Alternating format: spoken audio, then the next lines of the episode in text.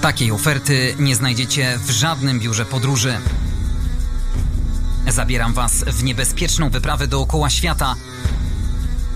Odwiedzimy miejsca naznaczone historią, konfliktami, terroryzmem czy ludobójstwem.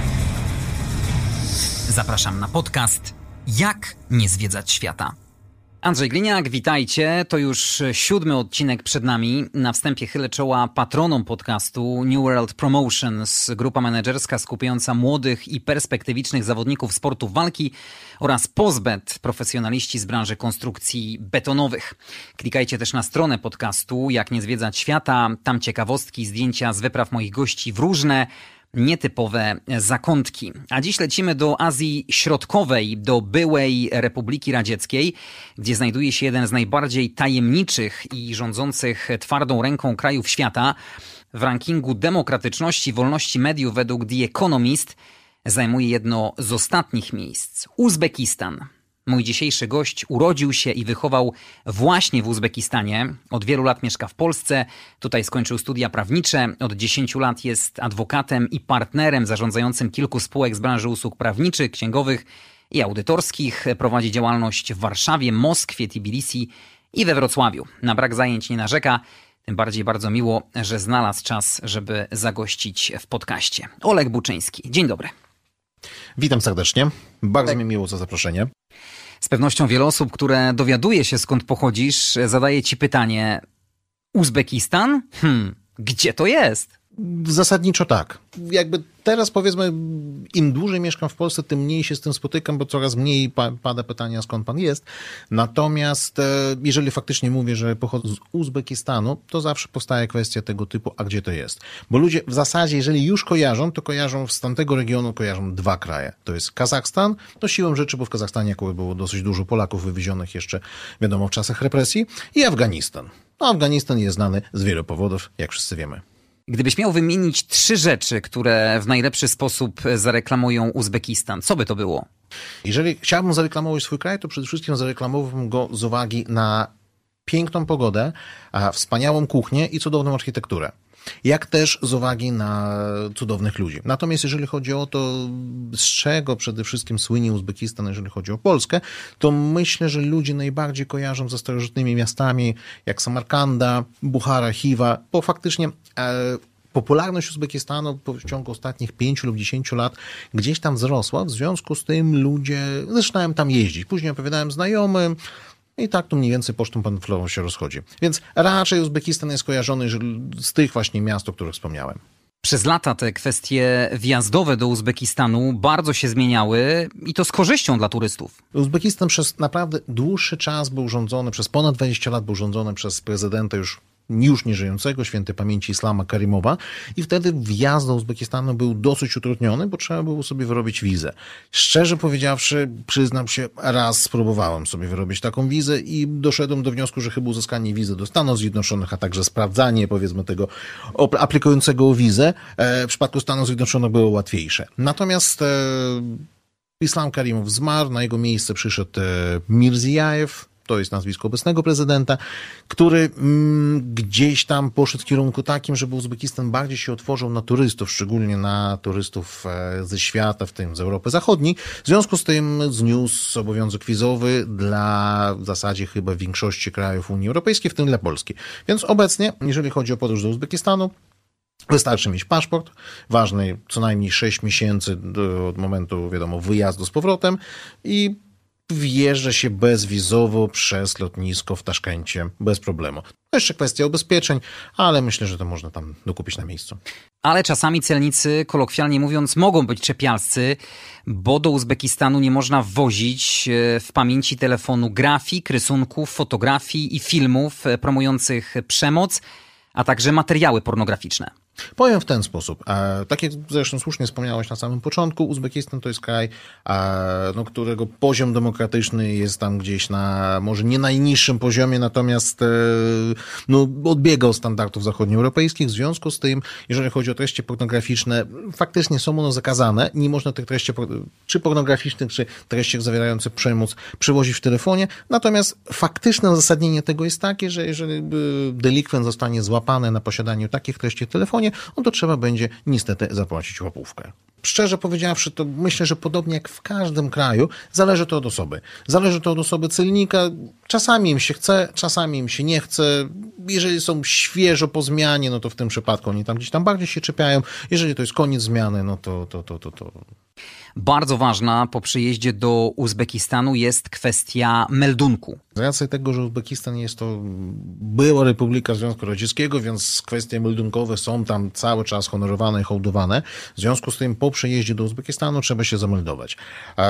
Wedle obowiązujących przepisów masz na to albo 3, albo 5 dni. Wydaje mi się, że 3 dni ma na to, żeby się zameldować.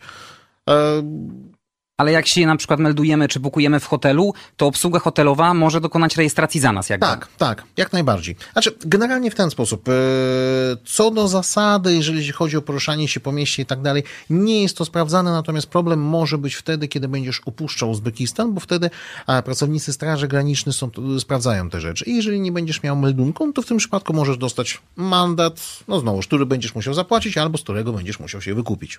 A jak wyglądają kwestie zdrowotne? Mówi się, że z powodu tej odmiennej flory bakteryjnej w pierwszych dniach po przybyciu mogą się pojawić u turystów duże kłopoty żołądkowe. Generalnie nie. Jeżeli chodzi o jakieś specjalne szczepienie, to one potrzebne nie są. No, wiadomo, jakieś podstawowe rzeczy typu grypę i tak dalej.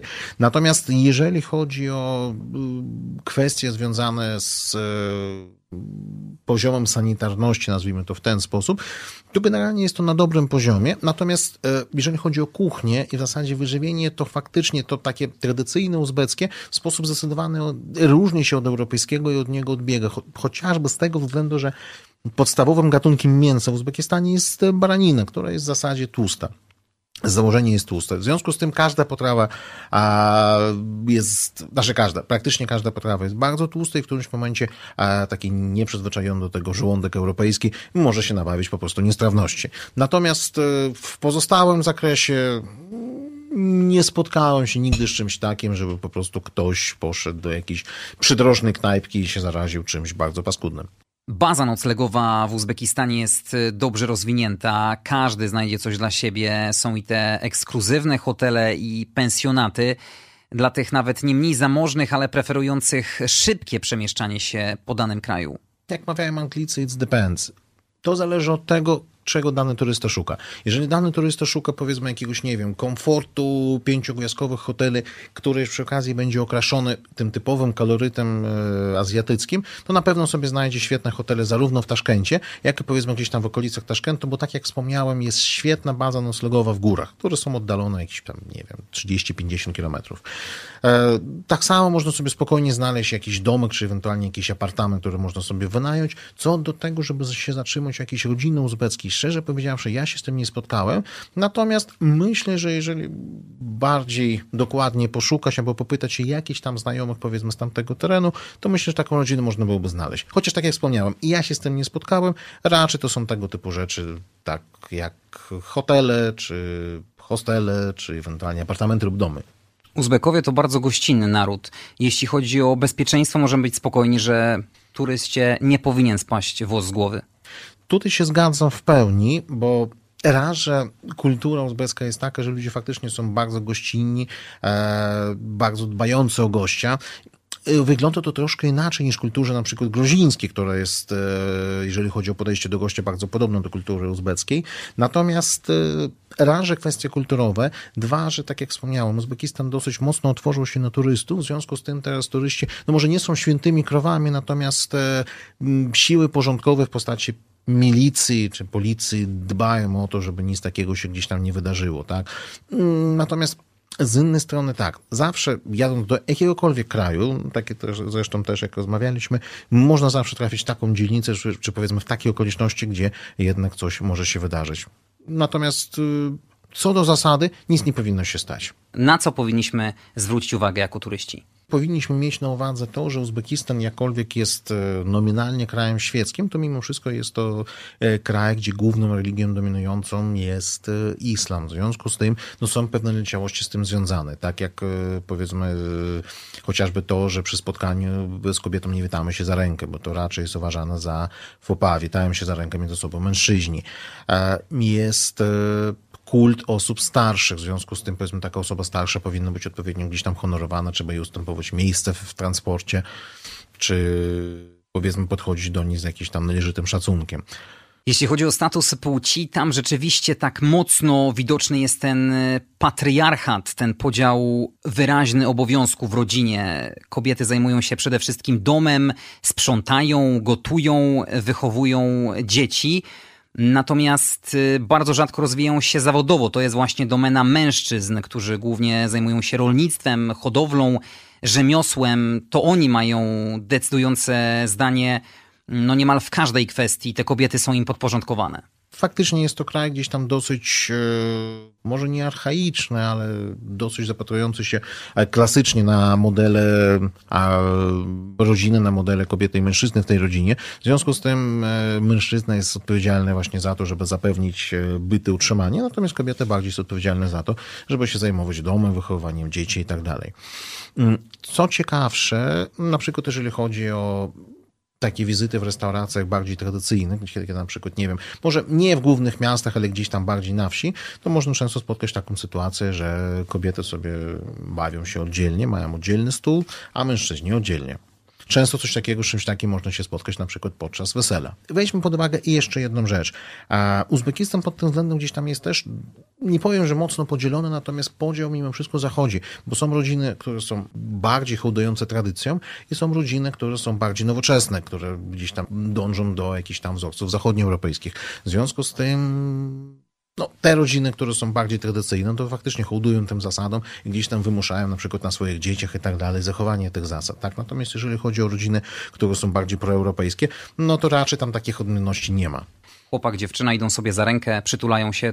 To jest złym okiem raczej odbierane? Nie, nie, nie. Pod tym względem to nie odbiega w żaden sposób od krajów europejskich. Jeżeli chodzi o mniejszości seksualne, no to faktycznie to jest y, zupełnie inaczej traktowane. Tam jest chyba zakazany homoseksualizm, tak? Jeżeli chodzi o turystów, którzy no, mają taką inną orientację seksualną, no to raczej znowuż włosem z głowy nie spadnie, tak? No chyba, że będą jakoś y, mocno otwarcie deklarować, czy tam powiedzmy okazywać sobie uczucie, tak? Natomiast jeżeli chodzi o miejscowych homoseksualistów, to faktycznie no są oni prześladowani czasami nawet na poziomie ustawowym, tak? To są pewne zakazy albo nakazy z tym związane. A jak wygląda życie nocne? Uzbecy lubią dobrą zabawę, w związku z tym, szczególnie jeżeli weźmie się stolicę, no to tam jest pełno bardzo ciekawych miejsc w postaci różnych lounge'y, klubów, barów, gdzie naprawdę można całkiem fajnie sobie spędzić czas. I w zasadzie nie ma czegoś takiego jak godzina policyjna. No wiadomo, niektóre tam miejsca, czy powiedzmy niektóre e, części miasta są gdzieś tam zamykane wcześniej, niektóre później, natomiast mm, myślę, że nie ma aż takiej różnicy, jeżeli chodzi o powiedzmy Taszkent i jakieś miasta europejskie pod tym względem. Co więcej, często jest tak, że na przykład tam e, knajpy, nasze knajpy, czy jakieś bary, czy jakieś tam, nie wiem, kluby są otwarte dłużej niż na przykład ma to miejsce w Polsce. Bo jak pójdziemy we Wrocławiu gdzieś tam powiedzmy na rynek w niedzielę około godziny 23, bo to mimo tego, że nie mamy godziny policyjnej, to raczej większa, większa część lokali jest pozamykana. Skoro jesteśmy w imprezowych klimatach, to pewnie wesele jest u Was bardzo huczne. Mm, jeżeli chodzi o wesele, to może tak opowiem szerzej. Generalnie wesele, wesele czy generalnie zawarcie związku małżeńskiego jest traktowane w sposób naprawdę nobliwy i honorowy. W związku z tym często jest tak, że nawet rodziny, które nie posiadają jakiegoś tam powiedzmy zasobnego portfela, to odkładają na to wesele powiedzmy swoich dzieci, poczynając od ich urodzenia. Później to wesele jest naprawdę huczne bo w Uzbekistanie, jeżeli chodzi o wesele takie naprawdę klasyczne, no nie mówimy znowuż o jakiejś tam części powiedzmy proeuropejskiej, tylko tak, o takich klasycznych e, weselach tam tradycyjne. tradycyjne, no to w tym przypadku to jest, nie wiem, 300-400 gości. Także to jest naprawdę huczna zabawa. Tak jak e, wspomniałem wcześniej, faktycznie jest coś takiego, że te stoły są oddzielone, bo osobno są kobiety, osobno, osobno są mężczyźni. Tańce na pewno są no, klasyczne, uzbeckie, które w, no, w jakimś tam stopniu przypominają, znaczy nawet nie wiem do czego to porównać, ale można ewentualnie porównać do tańców e, narodu Kaukazu, ale to, to nie jest to samo, tak? One są częściowo podobne, częściowo nie. E, twarz y, y, przyszłe małżonki zawsze zasłonięte, bo ona praktycznie, wiadomo, tam do samego zawarcia związku małżeńskiego, rozpoczęcia tego wesela, siedzi gdzieś tam, czy tam siedzi, jest prowadzone z tą twarzą nie, zakrytą. Ciekawostką też jest to, że pomimo faktu, że mamy XXI wiek, to jest jakiś tam odsetek rodzin, które doprowadzają do tego, że małżeństwa są zawierane na zasadzie takiej, że rodzice się dogadali. I czasami jest, tam, jest taka sytuacja, że przyszły mąż totalnie nie wie, kim będzie jego żona. I może to być albo miło zaskoczenie na weselu, Albo niekoniecznie. Ale rozumiem, że ta presja na wypowiedzenie sakramentalnego tak przez mężczyznę, który dopiero zobaczy swoją wybrankę, jest jednak duża ze strony rodziny i znajomych. Tak, nie tak. ma wyjścia. Tak, nie ma wyjścia. Chociaż ciekawostką też jest to, że rodziny tradycyjne w swoim wychowaniu i wychowaniu swoich dzieci wcale nie muszą być, nie wiem, niewykształcone. Bardzo często można spotkać się z czymś takim, że powiedzmy, nie wiem, rodzina profesorska, że jakiś tam wykładowców akademickich, która teoretycznie no, jest odpowiednio wykształcona i wydawałoby się, powinna być bardziej gdzieś tam, nie wiem, proeuropejska, jeżeli chodzi o kwestie kulturowe, to jest e, na tyle na tyle hołdujące tradycyjnym zasadom, że faktycznie wymusza na swoich dzieciach zawarcie tego związku małżeńskiego, powiedzmy, nie z wyboru, tylko trochę z przymusu i dochodzi czasami do tego, że powiedzmy takie dziecko, które odmówiło zawarcie tego związku małżeńskiego, no bo nie wiem, jest zakochane w kimś innym albo ma inny pomysł na życie, no to w tym przypadku dostaje, no może, może nie jest skazana na banicę, ale faktycznie jest gdzieś tam z tej rodziny, no w cudzysłowie wyrzucana. Są kobiety, które prowadzą biznesy, zarabiają pieniądze. Natomiast jeżeli mówimy o takim tradycyjnym podziale praw i obowiązków w rodzinie, to to masz rację. Jest na takiej zasadzie, że kobieta zajmuje się domem, zajmuje się sprzątaniem, gotowaniem, wychowywaniem dzieci, dogadzaniem mężowi, no a na, na mężu z kolei spoczywają obowiązki związane z zapewnieniem bytu, pieniędzy i tak dalej. Ba, co więcej, ciekawostka jest taka, że e, przeważnie na dzień dzisiejszy kobiety nie chcą tego zmieniać. Owszem, jest jakaś część kobiet, która by chciała gdzieś tam pewnej emancypacji, czy powiedzmy zrównanie praw i obowiązków, natomiast zdecydowana większość kobiet widzi w tym, no, summa summarum same plusy. I nie wyobraża sobie takiego życia, że powiedzmy, nie wiem, prawa i obowiązki z mężczyzną są równe, że ta kobieta też powinna gdzieś, nie wiem, chodzić do pracy, wykonywać jakieś jeszcze inne obowiązki. Ona woli zajmować się domem, no ale też mieć do tego męża no może nie roszczenia, ale powiedzmy, a wymaganie co do tego, że no powinien ten byt zapewnić.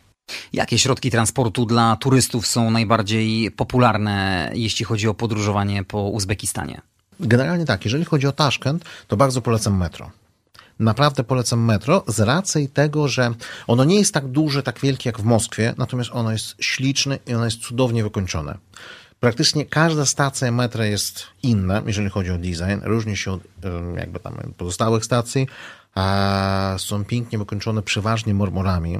E, są różne lepniny, bareliefy i tak dalej, więc wygląda to po prostu zjawiskowo. To jest największa tego typu sieć w Azji Środkowej. Zostało to wybudowane jeszcze w czasach Związku Radzieckiego. Owszem, tam na zasadzie tam było zawsze dwie linie, teraz e, powstała trzecia i trzecia była wybudowana powiedzmy tam już po rozpadzie Związku Radzieckiego. Natomiast no naprawdę, jeżeli chodzi o metro... A... Czyli nie dość, że można się tym metrem poruszać, tak jak tak. wspominałeś, to jeszcze to jest pewnego rodzaju atrakcja turystyczna dla jak turystów. najbardziej. Naprawdę polecam. No i w zasadzie, w zasadzie można dostać się praktycznie na każdy, na, do każdej części miasta. Bez żadnego problemu. Koszt tego metra, szczerze, teraz dokładnie nie powiem, natomiast to są jakieś tam sprawy groszowe, w związku z tym mm, naprawdę jest to warte polecenia. A mówię przede wszystkim z tego względu, że metro jest piękne. Warto go zobaczyć. Kolejnym środkiem lokomocji są taksówki tak jak wspomniałem, um, kiedyś było tak, że przeważnie to nie były jakieś tam taksówki państwowe, tylko prywaciarze po prostu sobie jeździli autami. W zasadzie w Uzbekistanie jest tak, że jak się wyjdzie na drogę, machnie się ręką, to zawsze ktoś się zatrzyma. Swego czasu to się zatrzymywało pięć aut i wtedy dochodziło do praktycznie targu na pustym miejscu, bo każdy z nich oferował jakieś tam lepsze warunki dojazdu i tak dalej. Teraz jest tak, że do Taszkentu, a zresztą generalnie do Uzbekistanu weszła taka rosyjska firma Yandex, no powiedzmy taki odpowiednik, a rosyjski odpowiednik Google'a, który oferuje innymi taksówki. Jest to bardzo fajny serwis, można sobie ściągnąć taką aplikację na komórkę, na iPhone'a czy na Androida jest to aplikacja w języku rosyjskim, jak również w języku angielskim, więc jeżeli ktoś zna język angielski, to sobie spokojnie sobie z nią poradzi. I normalnie to funkcjonuje tak jak Uber, czy ewentualnie tak jak, nie wiem, FreeNow, powiedzmy w Polsce. Podpina się pod to kartę, zamawia się taksówki, rewelacja. Jeżeli chodzi o aplikacje, to tam są ceny takie, powiedziałbym, no, normalne, obiektywne. Jeżeli chodzi o kierowcę, którego złapiemy gdzieś tam na ulicy, on nas na pewno dowiezie tam, gdzie trzeba czy skasuje dużo. Przeważnie jakby to też wynika z kultury uzbeckiej, bo to jest e, kraj azjatycki, gdzie trzeba się targować. W związku z tym ta cena, którą podaje kierowca, często jest dwu, trzy, a czasami czterokrotnie wyższa niż normalnie. Okej, okay, zgadza się. Nawet ta czterokrotnie wyższa cena to i tak nie będzie jakiś kosmos, bo to, nie wiem, taka taksówka będzie kosztowała, nie wiem, na poziomie tam 10-15 euro.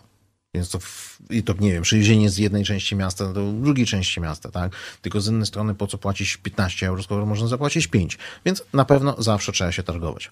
Zresztą, tak jak mówię, to jest wkalkulowane w cenę i wliczone w kulturę. Zresztą jak mm, obojętnie, czy pójdziesz na targ, czy zamawiasz sobie taksówkę, czy jesteś na jakimś bazarze, no to w tym przypadku, jeżeli się nie targujesz, to handl, jakby druga strona poczytuje to za pewną obrazę i nie czuje to zadowolenia ze transakcji. W związku z tym targować się trzeba. Zawsze. No może nie wiem, za wyjątkiem hoteli i chyba restauracji. A komunikacja miejska? Kiedyś były tramwaje, ja jeszcze zapamiętałem te czasy, natomiast e, od mniej więcej pięciu lat tramwaje zostały zlikwidowane. Są autobusy, są tak zwane marszrutki, czyli to są takie busiki, które gdzieś tam kursują pomiędzy różnymi częściami miasta, podmiejskie i miejskie. Mhm. Natomiast powiem w ten sposób, jeżeli chodzi o Taszkent, czy tam powiedzmy sam Uzbekistan, to najprawdopodobniej turysta tam pojedzie w okresie letnim. W okresie letnim tam jest cholernie gorąco. Naprawdę, tam jest plus 40, plus 45 stopni. W związku z tym poruszanie się komunikacją miejską, no jest to swego rodzaju ekstremum bo masz wrażenie, że wchodzisz do sauny. Bo jeżeli chodzi o autobusy, które są klimatyzowane, one owszem są, ale często jest tak, że na przykład autobus ma jakiś tam dłuższy postój i niestety tak się nagrzewa, że, no, że nie da rady. Tak samo z tymi środkami. Pod tym względem też nie polecałbym, bo podróż tego typu środkami lokomocji raczej jest mm, bardzo uciążliwa. Natomiast jeżeli chodzi o taksówki, one prawie zawsze są klimatyzowane. Metro to jest po prostu totalna ochłoda jeżeli chodzi o letni, upalny dzień, więc z tego punktu widzenia ja bym proponował albo taksówkę, albo metro. A jak wygląda możliwość wypożyczenia auta? Bo wielu naszych słuchaczy jest e, zwolennikami właśnie takiej metody podróżowania. Z tego, co się orientuję, są takie nawet dokładnie teraz nazwy nie, po, nie, po, nie, podam, ale są międzynarodowe sieci, jeżeli chodzi o wypożyczalnie. Natomiast każdy sobie sam musi odpowiedzieć na pytanie, czy będzie dla niego to jakiś tam sposób komfortowy. Generalnie auto można wynająć, można sobie normalnie się przemieszczać. Trzeba mieć do tego, wiadomo, e, dokumenty związane z wypożyczeniem, trzeba mieć e, prawo jazdy, Najlepiej to prawo jazdy przetłumaczyć na język rosyjski albo język uzbecki, bo bardzo często tego wymagają. I w zasadzie poza tym nic. Czy rzeczywiście podróżujący samochodem muszą zawsze się zabezpieczyć w postaci pełnego baku? Tam są problemy poza głównymi metropoliami z dostępem do benzyny, do oleju napędowego? Generalnie tak, jeżeli chodzi o olej napędowy, mm, wcześniej było tak, że był on kiepskiej jakości, bardziej to były auto benzynowe. E, teraz to się zmienia z racji tego, że do Uzbekistanu wchodzą e, zarówno międzynarodowe, jak powiedzmy rosyjskie sieci naftowe, paliwowe.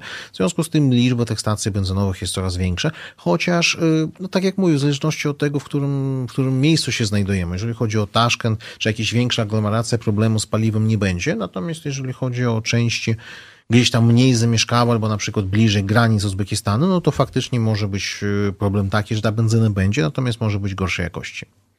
I zwróćmy uwagę jeszcze na jedną rzecz, bo a w Polsce przeważnie na stacjach benzynowych mamy 95, 98 i czasami setkę. Tam natomiast y, można spotkać 92. 98 raczej będzie należało do rzadkości, więc powiedzmy 95 będzie tym paliwem premium.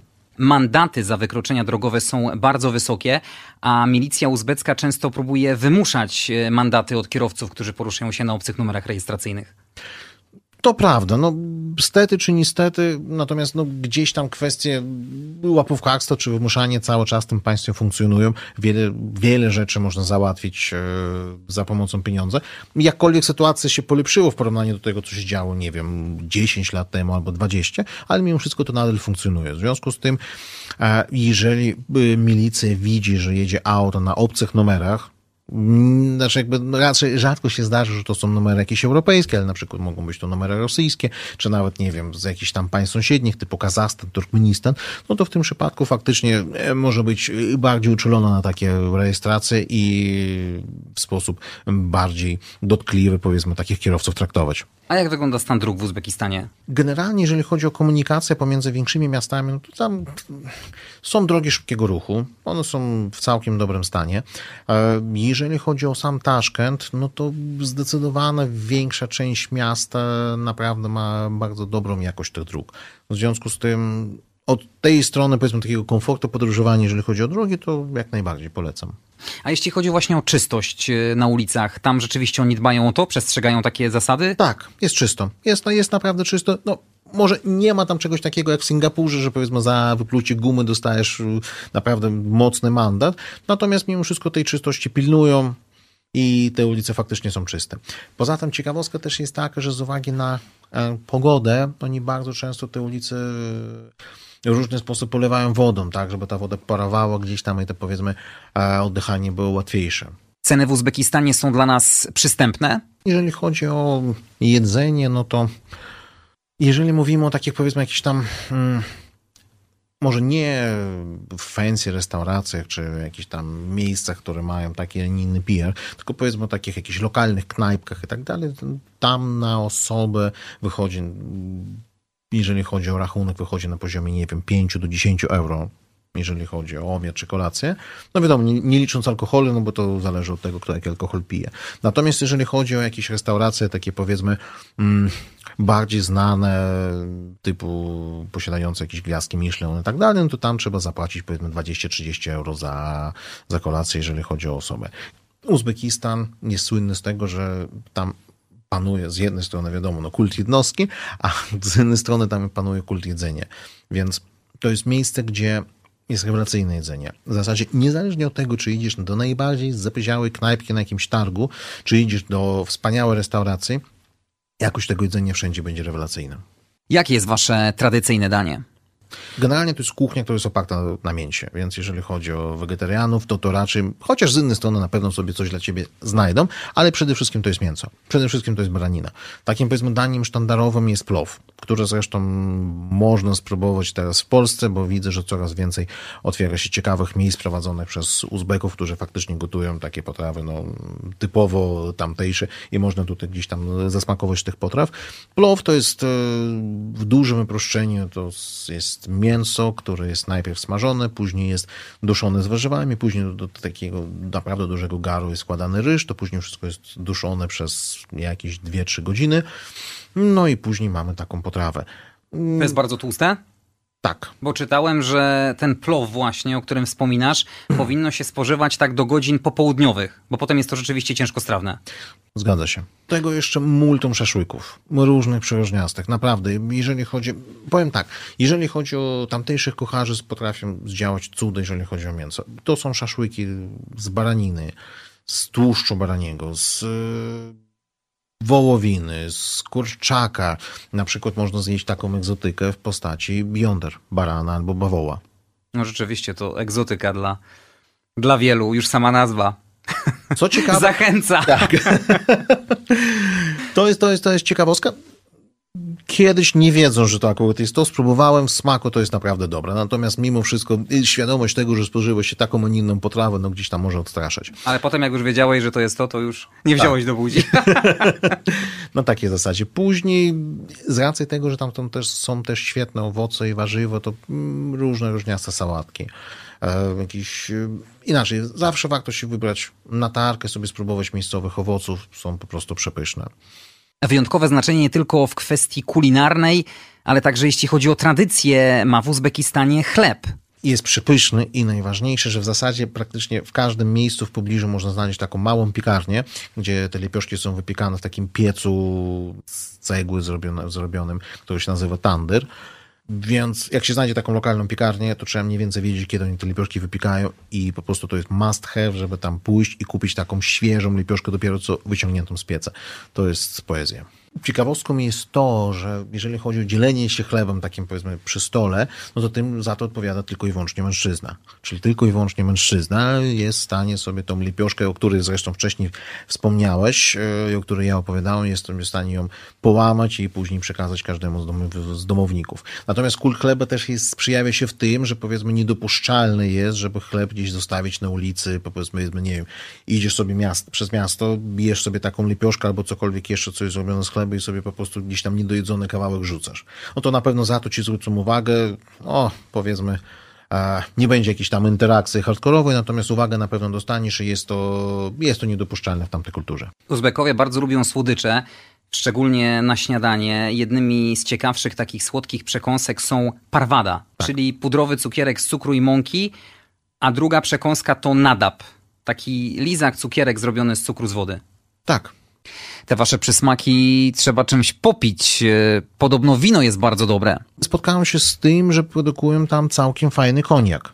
Jeżeli chodzi o wino, owszem, też produkują, natomiast no, tutaj można polemizować, czy ono jest takie dobre, czy nie. Takim stereotypem tych byłych e, republik e, Związku Radzieckiego jest fakt, że w zasadzie wódką można załatwić wszystko, a tam podobno w Uzbekistanie wódka często podawana jest w czajnikach do herbaty, to prawda? Zgadza się, jest coś takiego. Znaczy, mm, teraz ta sytuacja wiadomo, że się zmieniła i coraz mniej do tego dochodzi, natomiast jest taka tradycja, która znowuż wynika z tego, że to jest kraj muzułmański. W związku z tym, jak e, pijemy wódkę normalnie z butelki, no to Allah widzi, co pijemy. A jeżeli wódkę przylejemy do czajnika, to Allahowi się wydaje, że pijemy herbatę. I raczej mniej się na nas gniewa. Może to być śmieszne, ale faktycznie powiem w ten sposób. Kiedy ja chodziłem, gdzieś tam kończyłem szkołę, zaczynałem gdzieś tam okres studiów, no to w tym przypadku można było często to spotkać. To nie wypada odmawiać? Faktycznie trzeba się napić? Jeżeli chodzi o Uzbekistan, on aż tak mocno nie jest nastawiony na jakieś tam mocniejsze alkohole. Jeżeli chodzi o e, kraje byłego Związku Radzieckiego, nie wiem, strzelam, typu Rosja, Ukraina, Białoruś, no to faktycznie tam jakby wypicie tej wódki, kiedy się proponuje, ma jakieś takie znaczenie, czasami wręcz sakralne. Jeżeli chodzi o Uzbekistan, to raczej bym czegoś takiego nie upatrywał. Owszem, jest pewna kategoria gdzieś tam ludzi, dla których to ma bardzo duże znaczenie, natomiast mm, raczej raczej, o, można w ten sposób. Alkohol alkoholem, natomiast w Uzbekistanie bardzo duże znaczenie ma herbata i całe ceremonie związane z piciem herbaty. Więc powiedzmy, co do wódki, to raczej nie jestem przekonany, ale jeżeli się odmówi herbaty, no to w tym przypadku gospodarz może być obrażony. Jakie miejsca są największą atrakcją dla turystów? Wiadomo, turysta przylatuje do Uzbekistanu, raczej ląduje w Taszkencie. W związku z tym zaczynamy od zwiedzania Taszkentu. E, sam sobie Taszkent jest piękny, bo generalnie Uzbekistan jest bardzo zielony. Tam jest multum nasadzeń, drzew i pod tym względem to jest rewelacja.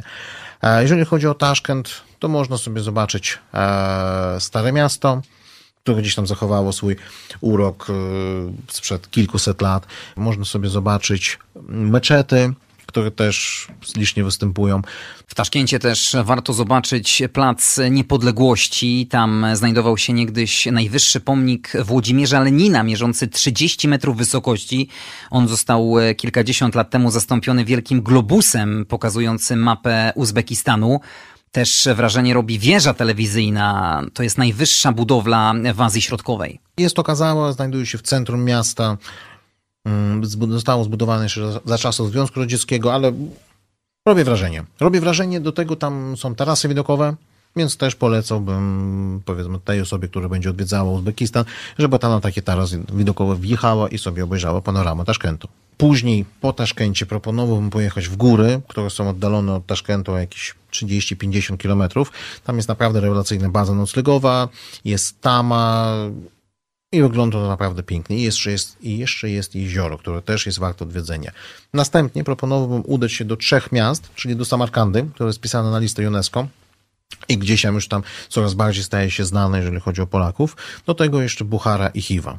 Każdy, kto odwiedził Samarkandę, twierdzi, że jest ona przepiękna. Wygląda jak z baśni Tysiąca Jednej Nocy, zwana klejnotem wschodu albo perłą jedwabnego szlaku. Rzeczywiście to miejsce jest tak niesamowite? Robi wrażenie, tu tutaj potwierdzam. To jest na pewno miasto, które warto zobaczyć za dnia, ale też zobaczyć w nocy, bo ono jest tak rewelacyjnie podświetlone, że naprawdę zabiera w piersiach. Jeszcze można jako ciekawostkę powiedzieć, że właśnie Samarkanda jest jednym z najdłużej zamieszkiwanych miast świata. W zasadzie jej początki sięgają VI wieku przed naszą erą. Także na pewno ta historia tam zakorzeniona musi robić niesamowite wrażenie. Językiem oficjalnym jest rosyjski? Nie. Językiem urzędowym jest język uzbecki. Mhm. Język rosyjski mm, kiedyś był językiem urzędowym, teraz już językiem urzędowym nie jest. Natomiast myślę, że większa część, zdecydowana część osób zna język rosyjski. Uzbekowie są nam w stanie pomóc po angielsku? Powiem tak, jeżeli chodzi o obsługę hoteli, czy jakieś tam powiedzmy lepszych restauracji, to jak najbardziej. Natomiast jeżeli chodzi o mieszkańców, no znowuż, jeżeli chodzi o młode pokolenie, to raczej nie będzie z tym żadnego problemu, natomiast jeżeli chodzi o gdzieś tam pokolenie starsze, no to z angielskim raczej będzie problem. Także proponowałbym gdzieś tam podszkolić delikatnie rosyjski, na pewno to będzie bardziej pomocne. Kwestia waluty. Czy proponowałbyś zabrać ze sobą kartę płatniczą, czy jednak gotówkę? Proponowałbym jednak zabrać ze sobą gotówkę z racji tego, że e, generalnie są bankomaty, można sobie wypłacać, natomiast e, Uzbekistan ma swój system kart płatniczych, dokładnie nazwy nie pamiętam, w związku z tym raczej to jest e, raczej, raczej stosowany jest tamten system, więc z bankomatami też jest różnie, one też nie są wszędzie, w sensie one nie są tak dostępne jak na przykład w Polsce. Pewnie w hotelach czy w centralnych miejscach tak, tych największych dokładnie. miast. E, w związku z tym gotówka myślę, że będzie lepszym rozwiązaniem. Natomiast o, na co jeszcze bym, znaczy, znaczy na co bym jeszcze zwrócił uwagę, może nie to, że uważać, ale zwróciłbym na to uwagę. Ciekawostka jest taka, że jeżeli chodzi o płatności kartami płatniczymi, e, no to tam się odbyło to w taki sposób, powiedziałbym, totalnie dziwny, bo daje się kartę płatniczą, bo przeważnie terminal znajduje się gdzieś albo na zapleczu, albo w jakiejś oddalonej części. Jest normalną praktyką, że daje się kartę płatniczą i dyktuje się do niej PIN. I sobie po prostu sprzedawca idzie gdzieś sobie na zaplecze, wstawia tą kartę, wbije PIN, przeprowadza transakcję, później oddaje tą kartę. No wiadomo, no w Polsce czy w Europie Zachodniej jest to nie do pomyślenia, a z kolei tam, jeżeli się nie chce podać pinu, to oni zaczynają się krzywo patrzeć i dziwić, dlaczego, dlaczego tego pinu się nie podaje. Czyli musimy mieć dużo spektrum zaufania do takiego kogoś. W Uzbekistanie przynajmniej przez chwilę, można się poczuć jak milioner, tudzież miliarder. Wiem, do czego pijesz i faktycznie tak jest. Bo kurs waluty jest taki, że w zasadzie wymieniając 100 dolarów, no to się otrzymuje prawie milion som. Kiedyś było tak, że te nominały banknotów były, największym nominałem banknotu było 1000 som i faktycznie no, wymieniając a 100 dolarów otrzymując za to mniej więcej 900 albo 800 tysięcy, no to się czuło jak milioner, bo to się dostawało po prostu ileś tam opakowań z pieniędzmi trzeba było mieć ze sobą worek. Natomiast później stopniowo zaczęli wprowadzać banknoty o najwyższych nominałach i teraz najwyższy nominał to jest 100 tysięcy, w związku z tym jak wymieniasz powiedzmy 100 dolarów i dostajesz za to 800 tysięcy są, to dostajesz 8 banknotów i nominalnie czujesz się jako milioner, ale nie czujesz tej wagi pieniędzy. No ale na wszelki wypadek trzeba ze sobą zabrać torbę czy plecak. Ciekawostka była taka, że w Uzbekistanie przez dłuższy czas nie było tak zwanej konwertacji, czyli nie było swobodnej wymiany waluty. Żeby wymienić waluty, trzeba było mieć odpowiednie pozwolenie i przeważnie jakby tą wymianą waluty zajmowały się firmy, tak, w przypadku handlu. Od któregoś roku albo dwóch lat ta konwertacja została tam wprowadzona. W związku z tym są e, państwowe punkty, gdzie można wymienić walutę, natomiast tu przeważnie ten kurs państwowy jest gorszy i funkcjonują dwa kursy. Kurs państwowy i kurs powiedzmy no, w cudzysłowie czarnorynkowy. Natomiast ta wymiana na tak zwanym czarnym rynku jest e, bardzo proste, bo w zasadzie można przyjść prawie do każdego sklepu, czy na każdym bazarze. Zawsze można znaleźć osobę, jakiegoś cinkciarza, który, który, który zajmuje się wymianą waluty i można sobie na spokojnie tę walutę wymienić. Ty tak bardzo dyplomatycznie zauważyłem, powiedziałeś o systemie politycznym i o tych osobach rządzących w Uzbekistanie.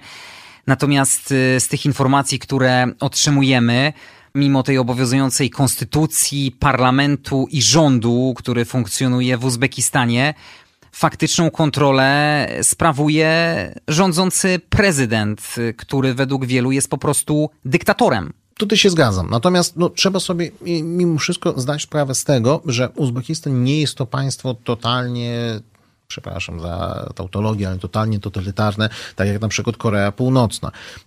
Jest to państwo jakimś takim, powiedzmy, no nie wiem, oświeconej dyktaturze, nazwijmy to w ten sposób. Y, masz rację, faktycznie są, znaczy jest to republika parlamentarna, tak? W związku z tym mamy parlament, mamy prezydenta, który ma dosyć szerokie prerogatywy, nawet od strony ustawowej czy konstytucyjnej, natomiast w praktyce faktycznie jest to tak, że jest prezydent, który tym krajem rządzi i cała później administracja gdzieś tam jest z tym prezydentem uwiązana. Ale to też ma swój związek z tym, że Uzbekistan to jest kraj, a islamski, kraj wschodni, azjatycki.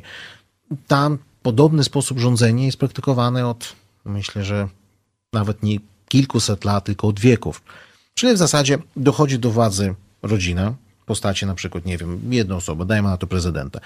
Z racji tego, że w Uzbekistanie rodziny są raczej gdzieś tam mnogodzietne i tych, tych dzieci jest dosyć dużo, więc ten prezydent ma, nie wiem, ileś tam córek, e, ileś tam krewnych i tak dalej, i tak dalej. No i przeważnie później to jest robione w ten sposób, że gdzieś tam krewni prezydenta obsadzają jakieś tam największe, najbardziej zna, znaczące stanowisko. No i faktycznie robi się taka piramida, powiedzmy, władzy, gdzie na samej górze jest prezydent, no a później wiadomo, jak, jacyś tam jego krewni, e, bliższe lub dalsze rodziny i w ten sposób państwo, no i w ten sposób państwo jest zarządzane. Ten brak opozycji wynika z tego, że ci ludzie już tak są mocno przyzwyczajeni do tego systemu politycznego, do tych władz, do tego sposobu rządzenia, czy każde słowo skierowane przeciwko rządzącym jest bardzo krwawo tłumione? Pozycja jest. Natomiast y, oni trochę wykorzystują taką furtkę, że Uzbekistan jest otoczony przez e, państwa, między innymi przez Afganistan, a gdzie, no wiadomo, no, są islamscy terroryści, a są różne ugrupowania no, cechach terrorystycznych, terrorystyczno powiedzmy autorytarnych. W związku z tym bardzo często jest robione w ten sposób, że państwo mówi, słuchajcie, jeżeli nie chcecie, żeby było tak, jak powiedzmy, nie wiem, w Afganistanie albo tak jak w Iraku, w Iranie, no to w związku z tym my nie możemy dopuścić do władzy tych talibów, tak, czy powiedzmy tam osoby, które gdzieś tam z, tym, z tymi talibami, znaczy taliby to jest, to jest przykład, tak, z tymi osobami się utożsamiają, w związku z tym to jest bardzo łatwa wymówka do tego, żeby taką pozycję tłumić. Czy ta osoba rządzącego prezydenta na ulicach widoczna jest y, na każdym kroku? Czy ma on swoje pomniki, plakaty, billboardy, rysunki? Powiem w ten sposób, teraz jest tego mniej, natomiast jak był poprzedni prezydent, czyli Islam Karimow, to faktycznie jakiś tam taki, no powiedziałbym, kult jednostki istniał, tak, czyli gdzieś tam e, portrety tego prezydenta widniały, były też pomniki. Ciekawostką było to, że Karimow też się udzielił jako pisarz, bo pisał książki, między innymi jedno z jego, no, w cudzysłowie, słynnych dzieł, to jest Uzbekistan u progu XXI wieku. I książki prezydenta były normalnie ujęte w szkolnym programie nauczania. W związku mhm. z tym trzeba było te książki studiować, a uczyć się poglądów prezydenta, z tego był jakiś sprawdziany. No, tak to wyglądało.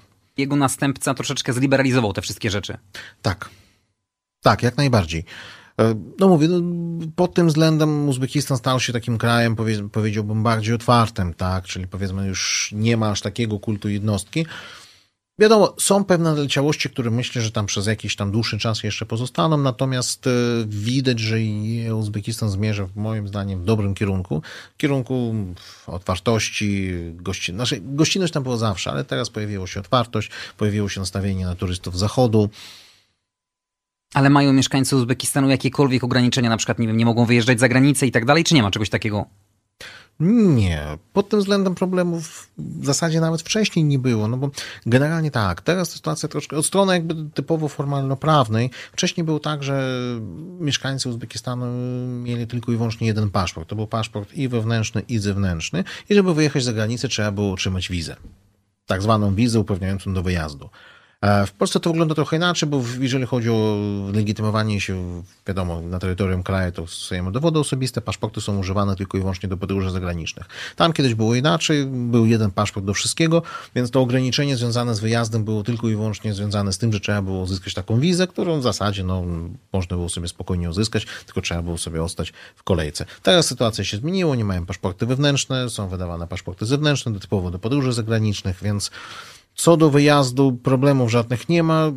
No wiadomo, jeżeli chodzi o kwestię podróży do Unii Europejskiej, powiedzmy, to trzeba tą wizę Schengen sobie załatwić. Czy mieszkańcy Uzbekistanu mają powszechny dostęp do mediów, do profilów społecznościowych, do Facebooka, do Instagrama? Mają możliwość obejrzenia u siebie zagranicznych kanałów? Tak, nie ma pod, problemu. Pod tym względem naprawdę nie ma problemu, w tym sensie, że tam nie dochodzi do takich sytuacji blokowanie internetu, tak jak na przykład ma to w Chinach miejsce, albo ewentualnie w Korei Północnej, tak, że tam jakby w państwie, danym państwie funkcjonuje trochę inna rzeczywistość, kiedy w zasadzie no, zupełnie inne są wyniki y, meczy, jakichś rozgrywek sportowych i tak dalej.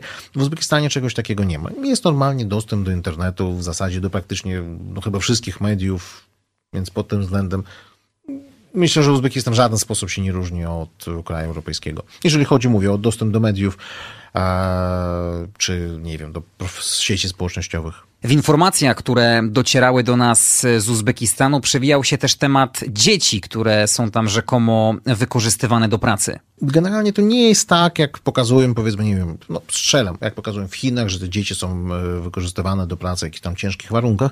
Natomiast faktycznie, nawet jak ja jeszcze chodziłem do szkoły, było coś takiego, że jak zbliżało się wakacje, no to w tym przypadku uczniowie e, byli może nie wywożeni w kategoriach jakiejś tam deportacji albo czegoś takiego, nie, nie, broń Boże, natomiast był obowiązek jeżdżenia na zbieranie bawełny. Owszem, można było z tego w jakiś tam sposób, powiedzmy, tego uniknąć, y, przedłożyć jakieś tam zaświadczenie, w jakiś sposób się zwolnić, natomiast było coś takiego, że faktycznie dzieci gdzieś tam były włożone na zbieranie bawełny.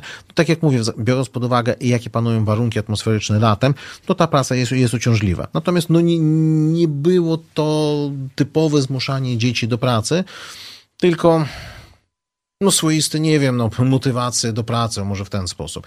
Natomiast to poniekąd wynikało z tego, że w Uzbekistanie no, jest swoisty kult bawełny, tak? Zresztą Uzbekistan jest jeden z największych y, eksporterów bawełny, tak? W związku z tym, e, zresztą bawełna też y, wielokrotnie występuje jakoś tam sym, jako symbol tego państwa. No i dlatego... To jest podstawa gospodarki. Między innymi. Natomiast no, właśnie gdzieś tam z tego względu dzieci były może nie zmuszane, ale powiedzmy bardzo dokładnie zachęcane do tego, żeby tą bawełnę zbierać. Formalnie od jak, jakichś kilku lat obowiązuje zakaz a używanie siły dziecięcej do zbierania bawełny, natomiast no, jest to zakaz bardziej natury formalnej e, i nadal dochodzi do tego, że gdzieś tam dzieci są angażowane w tego typu zbiory.